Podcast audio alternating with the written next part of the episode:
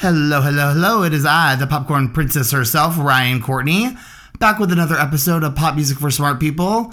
And we got a special one for you today because I did another artist interview and I got to interview the lovely Miss Emily Deal. She resides in Nashville and is honestly just coming out with some amazing music, y'all. I mean, just bangers, okay? And she is maybe one of the loveliest people I've ever met. Just was a really awesome talk, and we just kind of dived into some of the stories behind her songs, you know, what her life has been like. She moved, you know, from South Carolina to LA to Nashville, so just that journey for her, and then also too, like, what she's got coming up in the future and some things that we're excited about to hear from her. So yeah, I'm really excited for you guys to hear this. Also, tomorrow is the beginning of June, which, as we all know, is Pride Month. So this entire month of June, I am only featuring purely LGBTQ+ artists, and I'm really excited about it. So each week we'll kind of have a different, you know, genre. We're going to kick it off this week with some ladies. So tune in for that, please. That episode will be out on Friday. But yeah, I just wanted to really highlight, you know, there's queer people out there just making amazing music and really making some awesome moves. And they, you know, they need representation just like everybody else. And so yeah, I'm just going to highlight them this whole month. So yeah, I hope you guys can tune in for all that and check out some amazing queer artists along the way. All right, y'all. Well, enough of that. It is time now for my little chat with Emily Deal. So here she is. Hey guys, how you doing? I am here with Emily Deal. Thank you for joining us. Hey Emily, how you doing? Hi, I'm doing well. Thank you for having me. Oh yeah, absolutely. Welcome to Pop Music for Smart People. Thank you. You're welcome.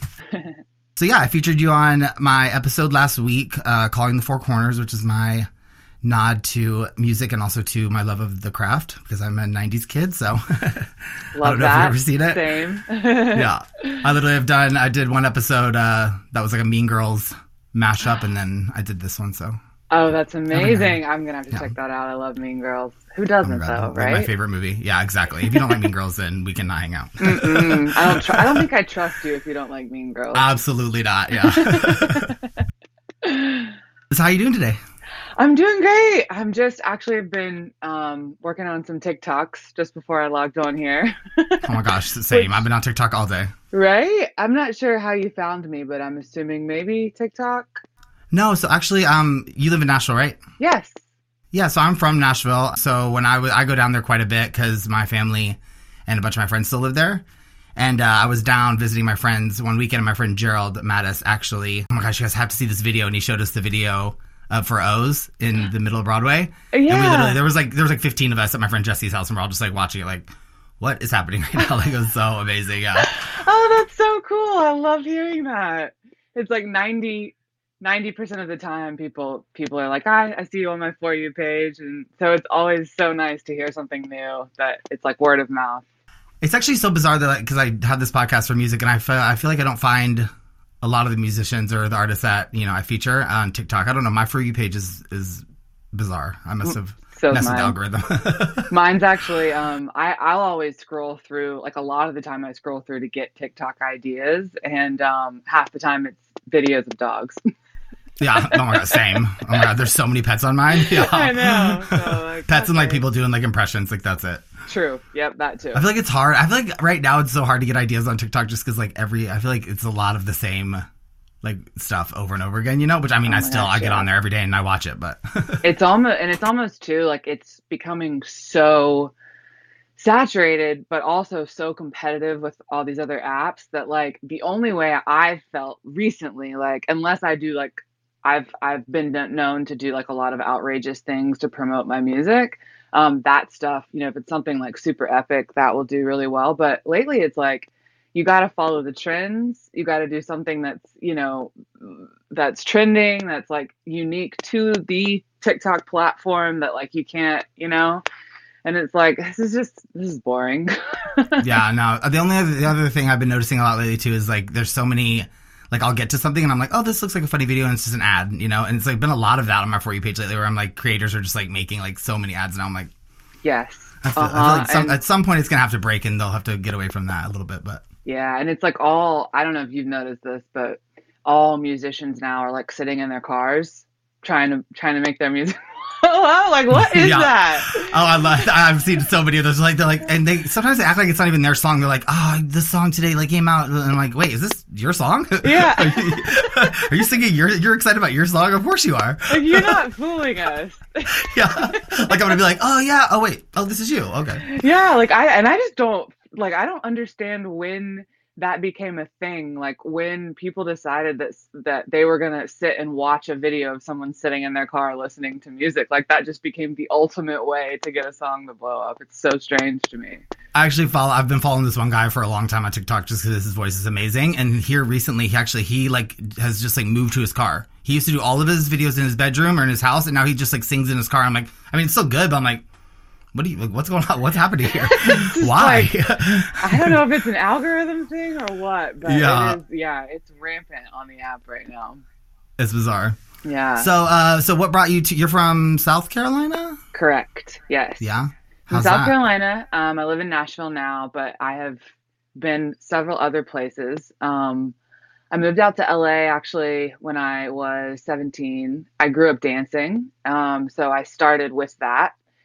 And then learned how to sing, and I learned how to write songs. And after that, I kind of say the rest is history. I very quickly, once I moved to LA, fell out of the dance industry just as a profession, and fell in love with, I think first I fell in love with writing songs. And then once, you know, I've been several other places. I went on tour in China. I moved to Charleston to kind of work on my writing a little bit more, and then, you know, wound up here. And then once I was able to incorporate all of the different things that I'm good at and figure out, I guess, who I am as an artist, which I really haven't done until the past couple of years, then I'm falling in love again with the performance aspect of it and, you know, the entertainment portion of it, which was how I started, you know, in theater and in dance. And now that I'm able to express myself that way as a musical artist, now that's my favorite thing. Honestly, that was what was so like stunning about O's is the song is, I mean, a banger. It's so good. But that music video compared with it was just like, oh, that took it to a next level. It was awesome. It was Thank you so much. That was just it was really intended to be like, I'm very visual, and I have to have a video with like every song that I put out because it's a part of the recipe to me. I can't fully tell the story without having a visual aspect to it. And I just did not have an idea. I had like ideas for everything, all the other songs, like before O's and after O's. I just did not have an idea for O's, and like, it really happened by accident. I was in TikTok. That worked out. Yeah, I know. I was uploading a video from a dance class that I had taught earlier that day. I accidentally put the video in reverse, and I was like, wow, this is like mesmerizing. And I was like, wow, I could do a whole music video like this. And then I started, you know, obviously there's artists that have done that in the past. I know Coldplay's done it, and people on TikTok were quick to comment that I was not the first and that other people have done that. Oh my gosh. But thank you. Thank you so much. Yeah, thank you. I'm not the first. What? Never thought I was the first, everybody. Like no one on TikTok is the first. No one's the first of pretty much of anything anymore. We're all. But the way you did it though, you made it so true to you, and like I mean it was honestly like one of the best videos I've ever seen in my entire life. It was really good. Thank you. Really, really good. Much. Yeah. Thank you. It was a lot of work. Yeah. Was it one shot?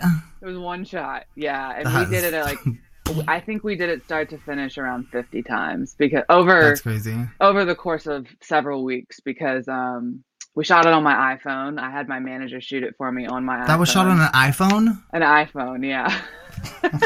Zero budget. Literally zero budget. And that's really cool. Thank you. Yeah, we were just trying to be resourceful. It was in the middle of a pandemic, so luckily the streets weren't super busy because it was in the middle of a street. Until yeah, no, that was. Oh, sorry. That was just another really nostalgic thing for me about it, because I grew up in Dixon, Tennessee, and then lived pretty much our whole life in Nashville until I moved to Chicago 4 years ago. So just seeing it like in the middle of Broadway was like really cool. That is so cool. Yeah. We've been in the middle of putting together another music video right now in the middle of a street, and we've been having so many issues. And me and my manager were both like, why was O's not this difficult to find a street that worked? And we were like, this was like mid-pandemic. Yeah, no one was doing anything. Yeah. I mean, it was like barren. I didn't see anybody like in the entire video. There was like nothing. No, there really wasn't, like, despite all the issues we really did have compared to like trying to accomplish something now, there really was not that many traffic issues and like pedestrian issues, whatever. And for the most part, people also stayed out of our way because they were like, what are exactly. crazy people doing? yeah. Or people just like trying to be in the video. Like, yeah, that too. Yeah. Cause I can only imagine like you really like for that video, it was kind of like the perfect time actually, because otherwise that Broadway is like, I mean, I remember living in Nashville and we had like a rule, like we don't go downtown unless we have friends like visiting, because it's just, it's doom. Totally. It's like too much for me. I really do think it was the perfect storm. Like everything aligned for us to be able to pull that one off. So I'm grateful. Awesome. It was really, really good. Thank you. Tell me, I want to know about like some of the recent, or I think they're recent, but the more gory videos. What is I like it. I'm like such like a horror geek. Yeah, I never know what the reaction's going to be. Some people just don't get it. Some people love it. No, some people hate it. Yeah, so I filmed a music video for my song, Bloody Love Song. When I wrote the song, it was about what it really felt like to fall in love to me, and it was not fun.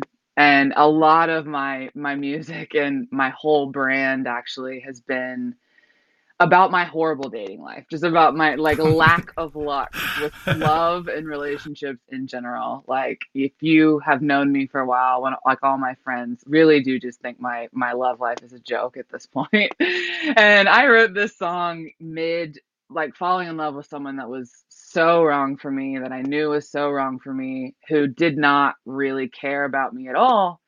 And I would have done anything to be with this person, And I sat down at the piano one day to write. I was like tears, like mid cry session writing this song. And it was coming out naturally, just really gory. Like I was like, if it'd make you love me, I'd cut off my left leg and give it to you. I'd cut off my arm. Like I'd give you literally body parts if it meant that you would love me in return.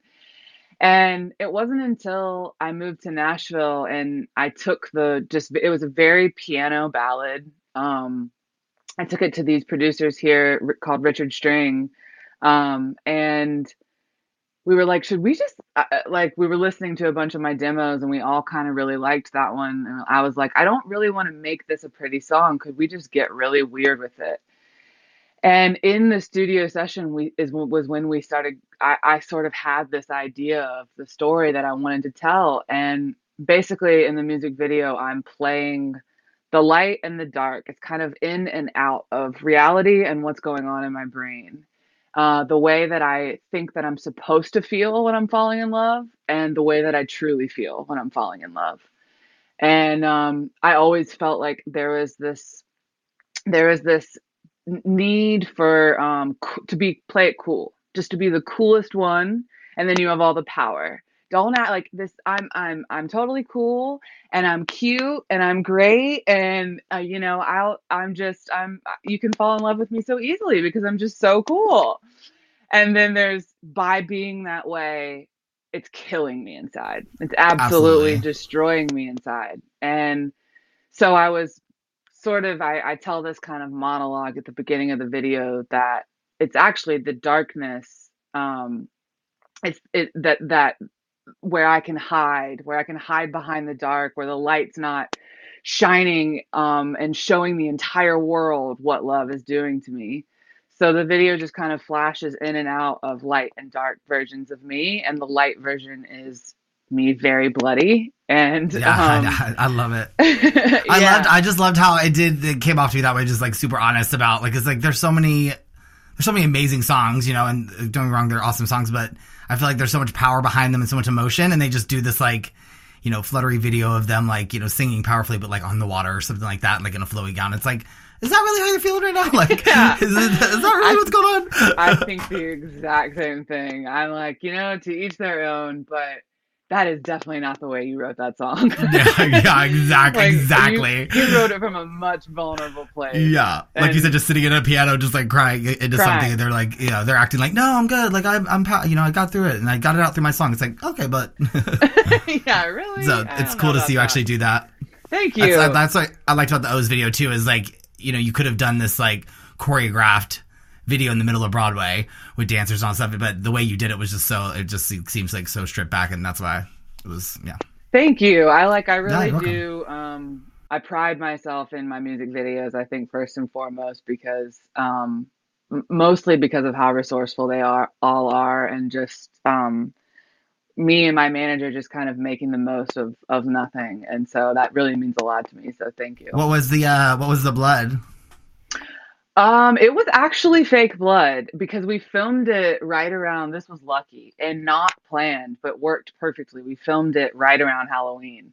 So the Halloween. That works out. Yeah. All the Halloween stores were open. So I easily got fake blood, and we've got a prosthetic heart, too, that in one of the promo posters, my male co-star is holding in his hands. And it's kind of like intended to be out of my chest and in his hand. Yeah. The literal version of, yeah. The literal version of what I'm singing. Which is actually how it actually feels. So yeah, I understand that completely. 100%. Like, my beating heart is just, you can do whatever you want with it. Yeah. I liked what you said about, like, you know, trying to act cool, and like, because, and it's funny that we still try to do that, even though other people know, because they've gone through it too. Right. You still try to, like, play it cool around them. It's like, but they still look at you and, like, I know what's going on, you know, like, I've felt that way too. So it's so awful. Like, me and my roommate talk about this constantly, that it's just like the games are exhausting, because it is, you know, it's a fact that whoever cares the most has the least power, and it's 1,000% so exhausting to, like, try to care the least. And when you really do care about someone, and I personally have not ever, I've had, you know, one relationship my whole life, and I sometimes question if that was real love. So I don't know that I've ever had an opportunity to be totally free. Like, I don't, maybe nobody really feels that way in the beginning. But it's such a, dating and everything is just, it's so tough. I was single for 7 years before I met my husband. I was living in Nashville. He's Canadian, so he was just down visiting, and I had been single and was about to turn 30 and was like, you know what? It's fine. I'm going into my 30s, and I'm just going to be single. Like, I don't need it. Like, literally, that's, like, right when it happened. Like, it just was, like, he came into my bar, and we met, and that was that, you know? So it is like it's like a letting go of something, I think. Yeah, because before that, for me, too, it was the same. It was like, if you feel like there's a power struggle, or, like, you have to have the power, someone else has the power, I don't think that's, you know, that to me is not real. It shouldn't be about that, you know? I agree. I think that's, and that's exactly what, like, is so prominent in our dating culture right now, for whatever reason. But yeah, no, I think you're right. It's not real love if it has to be that way. Well, and two, I mean, like, guys in general are just, like, pigs, so I'm just kidding. The worst. It doesn't change when you're gay, is the thing. It doesn't change. Oh, guys are still guys. I hear ya. Yeah, it's funny. One of my first viral moments, actually, but my biggest viral moments, I guess, on TikTok was, I have a song called Ew. And I want to talk to you about that one too, because I love that song as well. Okay, cool. I made a TikTok going, this is the song I wrote about men. It's called Ew. And then I played. In your car? Not in my car. I'm just kidding. I'm kidding. Yeah. This was pre-car era TikTok. I did it first, okay? Yeah. And I just played a little bit of my song, like played the piano. And then at the end, I was like, you're disgusting. And it, like, became, oh my gosh. It was, well, how many views did you get? Or I think now it's probably got 3 or 4 million views. But it's awesome. Because BB Rexa ended up making her own video to it, like, used the sound from it, and Charlie Puth duetted me, and it just blew up, and it actually ended up making my song Ew, like, my highest streamed song to date. So it was It's so interesting how those things work. Like, it's when I first started the podcast, I was on TikTok, but not a lot. And my friend was just like, you need to try to do stuff on the platform to blow it up and get it big. And I'm just like, I try for a little bit. I feel like at 36, I'm just like, it's exhausting. Trying to go viral, those kind of things. I see people doing it. It's just like, it just seems like a lot. Like, I'm not doing 4 videos a day. That's not. Oh, I know. It's exhausting. And the way the algorithm is set up, it's a full-time commitment. Just recently, this is the biggest thing in my life right now, is I took a 10-day break unintentionally. I just had so much going on. I had people in town because I've been working on 2 music videos right now, and I had people in town helping me film one of them. I was traveling back and forth to film. All these things, I just did not have time to create content. And then when that happens, your views just plummet, and you have to be so committed to it. So committed. And it's and I hate talking shit because it's it has done so much for me. Absolutely. And I watch it. That's things I watch creators I love. I mean, I'm enthralled sometimes with TikToks that I see. I'm like, how did you think of that? It's so creative. It's so cool. And that's why I love the platform. True. But those people, it becomes a job, for job. Them. So, I know. Yeah. I think that maybe that's what it is. I'm just envious. Could this just be my only job, please? Yeah. But for you too, you're creative. I mean, that's the thing is when you're an artist, I mean, there's creators on TikTok that are just doing that, but you're making videos and you're making music. And so it can be hard to It can be. I actually talk to try to manage all that. Yeah, I actually talk about that a lot with my fellow music industry peers. That we all kind of say it's going to be really interesting to see what music looks like in even a year with all of this, newness on TikTok, with the ambitious nature of trying to go viral on the platform with your music, and how I've noticed the type of music that goes viral, and it's not all of it, but the type of music that typically goes viral on that platform is not something I'm interested in making. So yeah, it will be really interesting to see what the music industry and artists look like in a year. Yeah, I've actually seen a couple creators. There was this one guy that I follow, and he's an amazing singer, and I love his music. And he literally had this one funny kind of music video thing go viral, and so now that's what he does. He doesn't He doesn't make his, which is, I totally get it. And they're really funny and he's really good at it, but it's man, I liked your music, I really liked what you were doing. And now, but he's that's what's getting him the views and the likes. So, and he's 100%. Getting millions per video. So it's almost, and it's a really interesting, there's duality to that I've sort of been going back and forth with in my brain, that do you do that to grow the following, and then when you want to put something out that is more personal there, or that is more something that you believe in, then you have the platform to put it out to the only fear with that though is you do it and then people are hey, we want the funny video. What are you doing? Put the little tiny hands back on and do something silly, okay? I mean, seriously, I see some people and I see TikTok sometimes. There's some, I'm like, oh my God, you're an amazing creator. And then there's some I come across, I'm like, how does this have 3 million views? It's just someone little tiny hands just pouring water on themselves. So I'm like, what the hell? What is going on here? Yeah. And they just make video after video like that because that's what they totally. Yeah, you're speaking my language. That sounds exactly like me. So if I had, I still put all my, stuff on TikTok and all the social media platforms, but TikTok is also such an interesting platform because whereas other social media platforms like Insta and Facebook, you can have people running those for you. You know what I'm saying? You can have people doing those accounts for you and making posts and all that stuff. But TikTok really, has to be you, it has to be you kind of in the videos and making them. Someone can't make a video for you. So it's totally, that's what's interesting about it. Totally. It's almost if you don't break the glass filter and show who you are and be vulnerable to that platform, you won't make it. It's it has to be, and there's a spontaneous aspect of it too, that people you need to lift the veil and show people your life in its most raw setting. And I find that that's a gigantic reason for my success on the platform, because I was always scared to do that until TikTok came around, this sort of like freedom to just be me that I just was never comfortable doing until TikTok.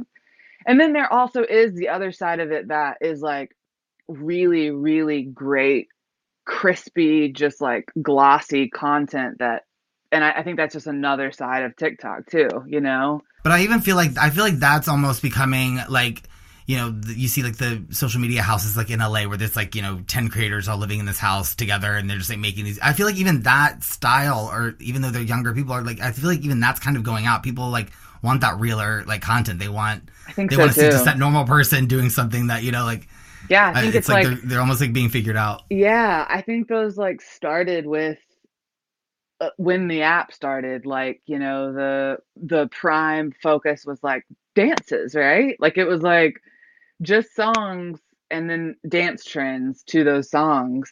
And that's like how the whole app started. And then now that like it's taken over that Vine aspect where you can just post short, funny, entertaining videos.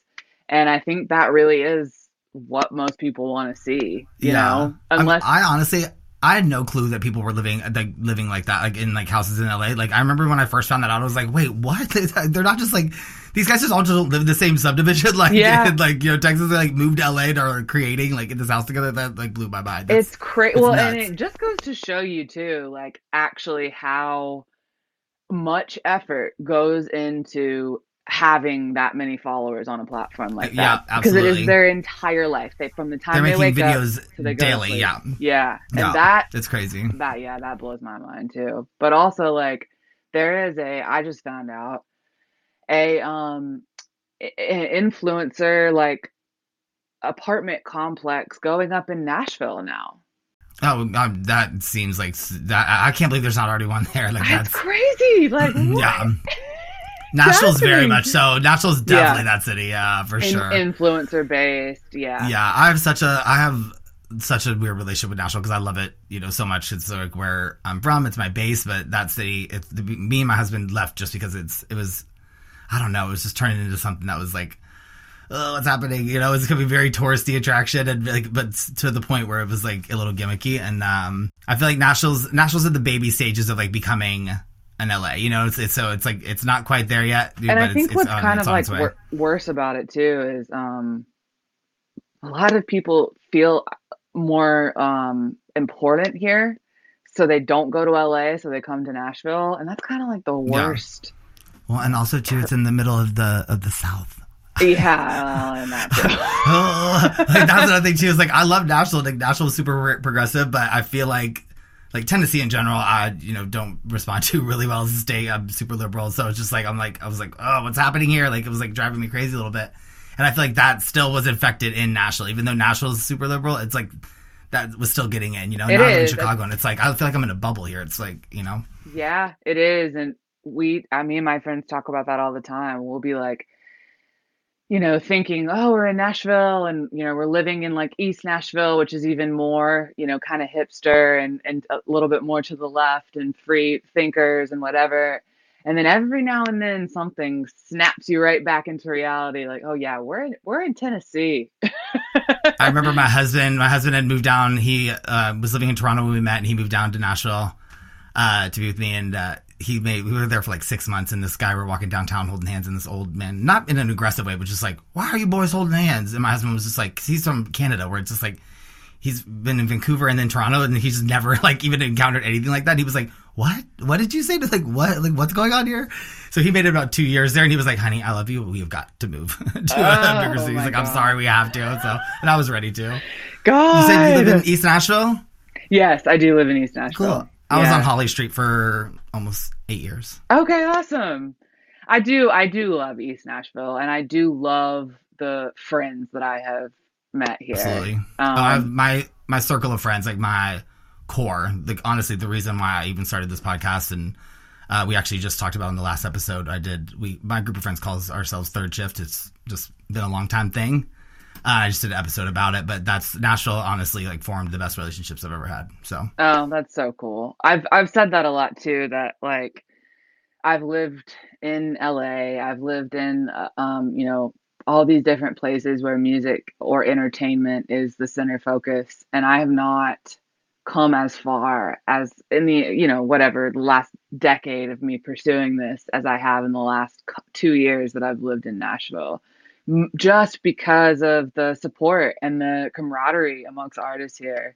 It's unmatched in any other place. No, it absolutely is. Yeah, I feel like in other cities, like in New York with Broadway or theater and stuff like that, and in LA, it's become so like cut animalistic throat. And so, yeah, cutthroat. And in Nashville, it still is that, you know, very much so. Like a lot of people come there and they don't really know what they're doing and how to make it happen. And, you know, but they just help each other out. And so, yeah, I do agree with that. It's more affordable. Like it's more, you know, family based. Like a lot of songwriters and musicians and artists alike will, you know, buy houses and start families. It's not as like it's not as serious here, kind of. Songwriting too. If you're a songwriter, Nashville is just, it's such an incredible place to be. I mean, there is such insane talent there. It's amazing. Totally.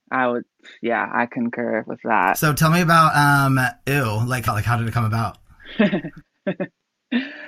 Oh, it's such a great story. I mean, it's a simple story. It's not a great story, but I just got home actually from a trip visiting the producer who wrote that song with me. And we love talking about how easy that song came to fruition, because the producer for it, who co-wrote it with me, his name is John Cubby. He goes by Cubby. He's in this band Stoplight Observations, who I just adored in when I was my time living in Charleston. I love Charleston too. Charleston's such a cool little city. Yeah, it's awesome. Yeah, and I just I'm from South Carolina, so I ended up moving to Charleston right after my tour in China, kind of at a loss for what I was supposed to do and where I was supposed to go next. My life just kind of abruptly came to a weird place of I have no clue what I'm doing. Yeah. I can relate to that. So I moved to Charleston. I had a friend there who helped me write songs, basically. Ironically enough, he's the guitar player for Hootie and the Blowfish. Randomly met him. Yeah. He took me under his wing. He was like, you know, you need to learn how to write songs in a different way.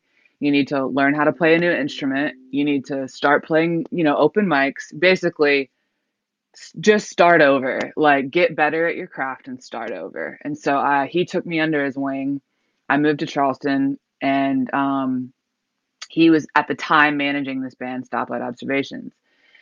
And I heard their music and I was like, this is the guy, whoever is producing and writing their stuff. That's the guy. You said Stoplight Observations? Yeah. And they're more of a rock band. Funny enough, I kind of like begged this guy for years. 2 years, like, please work with me. And he just kept saying no. He was like on tour. It was whatever. It was just like, it never worked out. I was like in my 2 year mark in Charleston, and I was like, there's not a lot here for me. And I wasn't making this. Yeah, it's a cool little town, but for what you were wanting to do. It just wasn't pop music friendly for sure. And everyone kind of saw me as this blonde girl who could play guitar and, oh, you should just be like, you know, a singer songwriter. And I was like, there's this huge, like, part of me, like pop star part of me, that who dances and who's kind of controversial and like raunchy. Honestly, well, that's why I was so gravitated to you, because like to see an artist like you in Nashville, because I'm, you know, living in Nashville for so long, it's like I knew the singer-songwriter. I knew the girl that had moved there from, you know, Oklahoma that was trying to be a country singer. Like that was like everybody that moved there, you know. So when I saw you and my friend showed me that video, and then I like delved more into your work, it was like, it's so cool to see the city starting to get that, you know, and like start like that's really like it needs that. Totally. Thank you for that. And yes, I do believe that like there's so many different artists here, so many different types of artists here, and way more so than it used to be. And I feel like I moved here at the perfect time. And interestingly enough, I like when I was reaching that point in Charleston, I visited Nashville because I was just like, I got to figure out where I'm going after this. I don't know if I'm going to move back to LA. New York just financially didn't really make sense. So I was like, I'm going to go check Nashville out and just see. And then I ended up meeting with, it was like an A&R dude from Warner Brothers, who was a friend of a friend. I was like, I just want to pick your brain. We got coffee. I kind of told him where I was at, and he was like, you should move here with music if you can, or you're going to be kind of lost an identity when you get here, and you're going to be really like desperately trying to find producers to work with, and you don't want to move here desperate. That was so awesome of you to like meet with him, because that is like, I mean, like I said, living in that town for so long, I just saw all these people come to the city, like, you know, it's amazing, like wanting to move somewhere and have a dream, but like coming prepared, especially nowadays, it's like, that is just so key. It's so crucial. Like Nashville's not that, you know, you go and play guitar on the side of the street now and just get discovered by, you know, if you come prepared and you come ready and like knowing what you want to do, like that's how you can make it in that city. Like it's still very viable in that city, I think. Yeah, it was such great advice. And ironically enough, I went back to Charleston after that meeting and I was like, okay, I'm going to contact Cubby one more time and ask him if he'll, because I was like, there's no one else in Charleston that I want to work with. I had worked with so many producers at this point, and I was not liking the music that I was creating. So I was like, I'm gonna ask him one more time. If he says yes, then I'm gonna stay in Charleston and finish up these songs that I've written. I'm gonna make the music with him. If he says no, then there's nothing else for me there. I'm just gonna move to Nashville. And he said yes. So we ended up making basically all the songs that I've been putting out, except for Bloody Love Song, all of them that I've been putting out thus far, we made them together. And so O's and all that was made in Charleston? O's, My Baby Hates Me, Ew, and Bad Apples were all made in Charleston. So, and it was interesting because we both are visionaries in the way that we're very stuck to the vision, like both of us. That's why I love his work. So it took us a long time to trust each other collaboratively. So the music took a really long time to create. And we got through O's and we got through My Baby Hates Me and we got through a couple other demos we did together. And I had already I was already moving to Nashville at this point. This was like a week before we were finishing up my music, and I had already decided I was leaving, and I had an apartment, and I was like, it was like a couple days literally from me leaving. And I still didn't have, I was like, there's one song that I need. I need like a first song to put out for this collection of songs, and I just don't have it yet. And we're like running out of time. So I came to him and it was like the element of, we don't have time to overthink this, so we're just going to have to go. That was what produced Ew. I came to him, I have this crazy idea, and I don't know where it's going to go, but I really want to write a song like Bippity Boppity Boo. And he was like, all right. So he started playing literally the same like 30 minutes of us going back and forth. He brings up this circus beat and he starts playing dun dun dun dun dun dun dun dun, which is like the hook in Ew. I was like, that's kind of dope. And I just naturally started singing in this like Russian French accent that I'm singing in just naturally. And we both were kind of like, that's kind of cool. And he laid down. Wait a minute. Yeah. Ew. Well, so he laid down this like beat, like it was like 45 seconds of music. And he was like, take this home and see what you write on top of it. So I ended up writing the verses like in 20 minutes in this accent. I was like, I guess at this point, I'm just committing to singing in this accent. I mean, yeah. And, I took it to him and I was like, the very next day, I was like, this is kind of weird. And I had written the chorus. I'd written the verses and the chorus. That was just, I'm finding these feelings for you. Like that whole part. And I was like, but I don't know what happens after it. And he was like, is it bippity boppity boo after it? And through this weird back and forth, we were like, it's like kind of like ew, like it's ew or ew. It's bippity ew. It's like right there, yeah. You're like right saying there. It, and you're like, oh no, that's it, yeah. Like, that's it. And we were like, that's awesome. Jumping up and down, like in the studio. Just recorded it right there. It was just the easiest. All of it made sense. There was no arguments from either one of us. It was just the best collaborative process I've ever had. Yeah, it's one of my favorite things to talk with artists, just about like how songs come about. I interviewed a girl, her name's Jade Goudreau from LA, and she has a song called Nuh-uh. And I was like, you know, it's like my favorite song by her. And I'm like, nuh-uh, like, how did you guys? And she was like, honestly, she writes for bigger people. And she was trying to write a song for Blackpink. And she, had this idea. And she was like, I was just sitting in my bathtub. And I had this, she's like, I don't know why. But it was like Huckleberry finna, getcha. Finna do something. And she's like, and it just, kind of led from there. And she literally went into the studio with one of her other writers. And he was like, nah, that's not going to work. And they just, made that song. I'm like... That is the best. And she literally finished it, and she was like, this isn't a K-pop song. She's like, I'm gonna keep this one. Oh, that's amazing. That's always how the best ideas come about, I think. It's like a lack of thinking and more of just a interception of the idea and running with it. Because you see a song, you see a title like Ew, or you see a title like Nah, and you could just be like, okay, come on. But then you hear how it just actually came about so naturally, and that's a song. That's how that happens. And that's it, yeah. And a lot of times too, I will have title ideas for songs first before I have. That's what she said too. Yeah. And sometimes that idea of a Nah, or we didn't have Ew, but something I had My Baby Hates Me actually first. That evolves into some of the greatest songs that you'll write. Another thing I love about your body work too is it's interesting to hear that you did all those with this guy, because I feel I'm very drawn to your work because it's you're not just coming out with the same song over and over again. You know what I'm saying? It's that song Ew compared to O's compared to Bad Apple, which almost is a little more rock country-ish.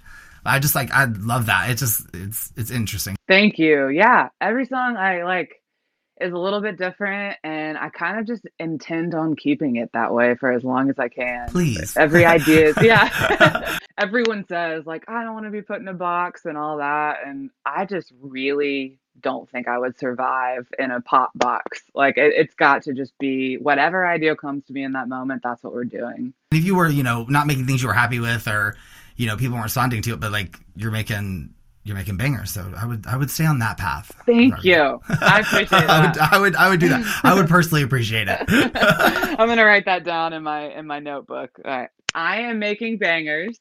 So we're going to continue making bangers. 1000%. That's it. Just put on your vision board. Love it. I will. I liked how you talked about just persistency with, talking with him, because I feel sometimes too, that's really what gets in people's way is just, oh, that's unattainable, or I can't do that. Because I remember when I landed my first interview for this, it was with Noga Erez, who I have been obsessed with for so long, and my husband's obsessed with, and I was I'm just gonna reach out to her and just see, I featured her on the show, and getting that and people being how did you get in? It's I just asked her, I just reach out to everybody I feature, and I want to talk to them. I'm excited about their music. So it's I feel sometimes people hinder themselves by not just reaching out or just trying. Going for it. Exactly. That's cool. You have to just try. That has always been a motto of mine, especially when it comes to reaching out to people that you want to work with in any way. It doesn't matter what stage or what level you're at, you just have to try. There's so many great creative relationships that come from just a DM. Or an email. 1000%. Yeah. Because for me, it was it was intimidating, because I'm looking at these people, even you or any artist I feature. It's I'm a fan of your work. So it's intimidating. But then you realize that, I'm just asking to talk to you about your music and, and pump it up to people. Yeah. And it's the same thing with other artists. If you're a fan, that's me, when I reach out to producers and other songwriters I want to work with, it's coming from a fan. Hey, I like what you do.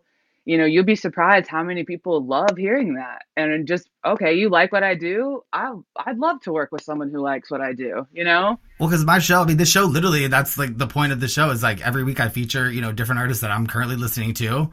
And people tune in to hear about those people and the music that they're making. So, so I was just asking you about what the future holds for you right now. You said you're shooting music videos. And then I'm also curious about live performances, if anything's happening in that arena, because I am so ready to go back to live shows. Oh my God.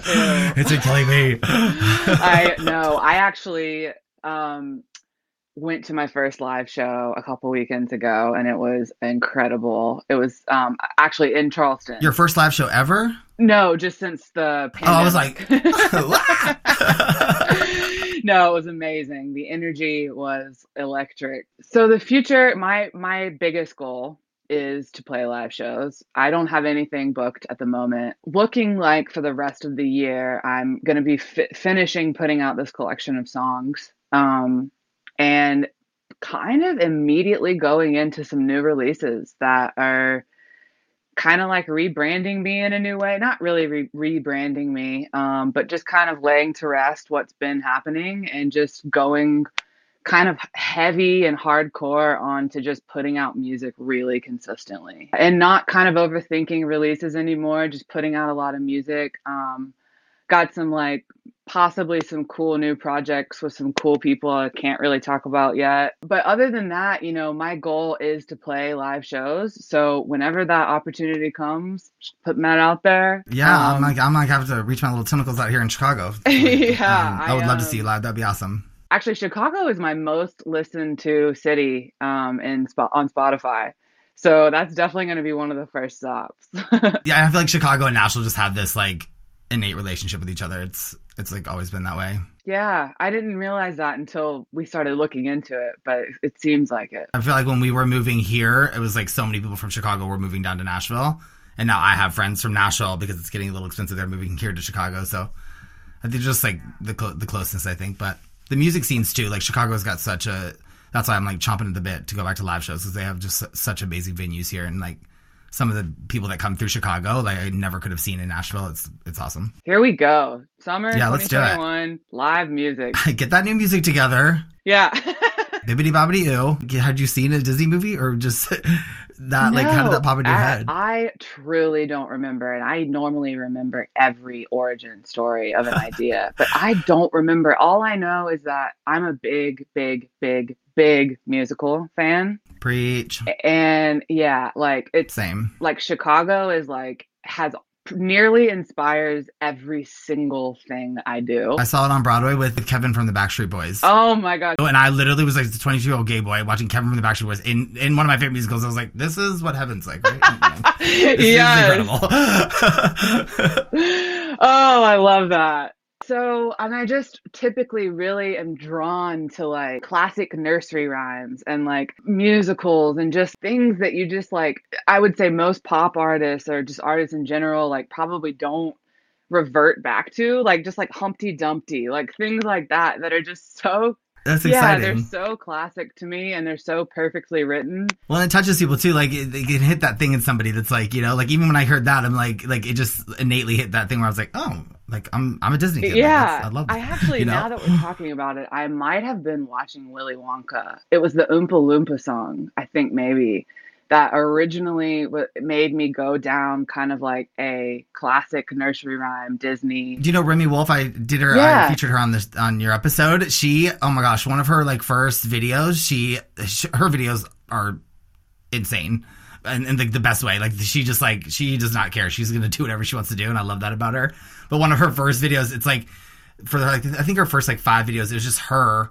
But she, like, made herself every single character. Like, she literally just, like, digitally, like, created, like, all these things of herself. And there was one where she was literally all the Oompa Loompas. And it was just, like, I remember watching it being like, oh, my God, that's amazing. Did I take acid? Like, what is happening right now? Like, it's so nuts, but it's so creative and so that's cool. That's so cool. I'm going to have to go watch that. Oh, you should check it out. Yeah, it's definitely, it's a sight to see. Amazing. I've always said that I'm more creative when you give me a box to create in. I feel like, you know, you have to make the most use of what you could do in these 4 walls then versus like you have unlimited resources, you can do whatever you want. I don't even know where to start. Too much pressure. Yeah. And then I think like once you get used to doing that, it's so exciting that I feel like I probably could relate to her in that way. The people like you, like they want to create, they want to do the, you know, they want to make something true to themselves, and they want to work. They add it like, constantly, you know? That's like, amazing. Like, they love what they're making. Yeah, like, that's... And, like, for me, as a consumer, it's like, that's the kind of artist I want to listen to. That's kind of the live show. Oh, my God. When I go to a live show and I can tell the artist, like, loves their music and they love... You know, they're not, like, tired of singing this for the 100th time. They, like, love it because they made it and it's theirs. Like, that is... Exciting. Totally. I could not agree with that more. It just... It bleeds through. Like, it's infectious, you know? someone's passion for what they're doing. Like, but for me as a music lover and consumer, it's like I respond to the people that they blew up because they loved what they were doing so much, and people responded to that so well. And then because of that, they just wanted to keep making that, you know, in their own vision, their own way for those people. They're like making it still for them. And totally, I love that. Yeah, I completely agree with that. So. Cheers to doing that. Okay, yeah, do it. Keep doing it. And guess what? It's going to happen. I promise you that. That's right. Thank you. My whole podcast is kind of based on a game that me and my friends created years ago called Category Is. People will present a category. I have people give me the song that they would give for that category. Every podcast episode is pretty much a category. I want it to be totally from them and, like, you know, from their perspective. I want to ask you two categories, and I want you, if you don't mind, to give me your responses. Okay. But the first one, and this I asked pretty much everybody this one. It was my first episode that I did, and it was artists that made 2020 a little less of a dumpster fire. Ooh, oh my goodness! Who were you listening to in 2020 that made the year a little bit better? Because it was definitely a dumpster fire of a year. My immediate there's two.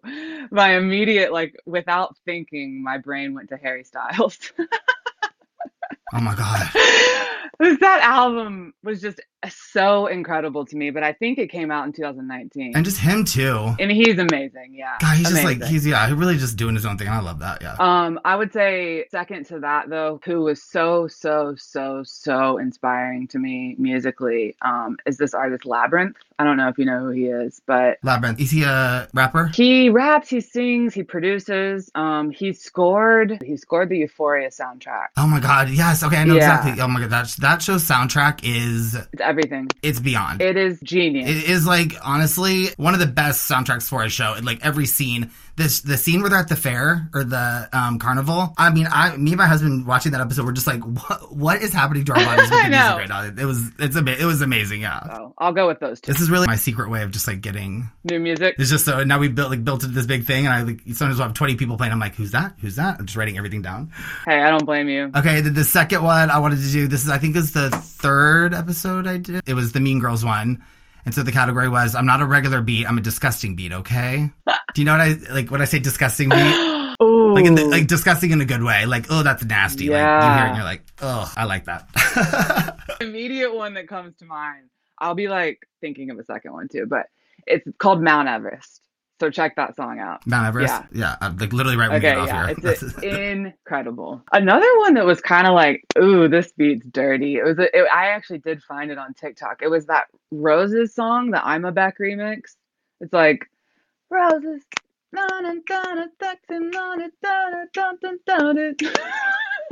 you know who sings it? St. John. Like, finding out how much actual music is being produced and made, it's like it will honestly melt your brain. It's so, and it's so much crazy. Of it is great now because so many people can make it in their bedrooms. Yeah, whereas before they were just, like, singing in their bedrooms and they couldn't, like, get it out to anybody. Now people literally, they can sit in their car if they want to. And that's the end of this episode. They create their whole album in their car and then blow it up on TikTok all in one foul swoop. All you need is a car. I love that full circle moment. Yeah, we really did. We really brought it all the way back. That's so funny. It was so awesome to talk to you. You're lovely. You too. Thank you. And thank you so much for having me on and for all the kind words and support. It means the world to me. So thank you. Oh my gosh, absolutely. Yeah, please just keep doing what you're doing and know that there are people out there, like, you know, with all the music in the world, I found you because you're making badass content. Maybe we can do a part two once I start putting new stuff out. Oh my God, please. Yeah, anytime. Thank you so much, Emily. It was so nice to meet you. Have a great night, okay? Thank you. You too. All right, y'all. That was the lovely Miss Emily Deal. Thank you so much, Emily, for coming on the show. I really appreciate it. And I'm just, like, so excited to see what the future holds for you. And I'm excited to see what bangers you come out with next, okay? Guys, her music can be found on most major streaming platforms. So please go follow and support her on Apple Music and Spotify. Also, please go support her on her social pages. Her handle on Facebook, Instagram, and TikTok is @EmilyDeal. So that's EmiliDeahl. Yeah, so go show her some love on those pages. And I'm not going to lie to y'all, her TikTok is a pretty fire. So I would go check that out immediately. Also, guys, please make sure you're tuning in this whole month of June. As I said, we're going to feature a bunch of LGBTQ+ artists, and I'm just really excited about it. There's some amazing freaking talent out there that I'm ready to show you guys. And guys, as always, please tell your friends, family, social media followers, interpretive dance crew members, all of your exes. And that one Facebook troll you don't block because their crazy comments are just too entertaining to delete. You know the one. About the show, if you like it. Or you know what? Even if you don't, because who knows? Maybe they will. All right, guys. I'll meet y'all here on Friday as I kick off the Pop Music for Smart People Pride series. Bye!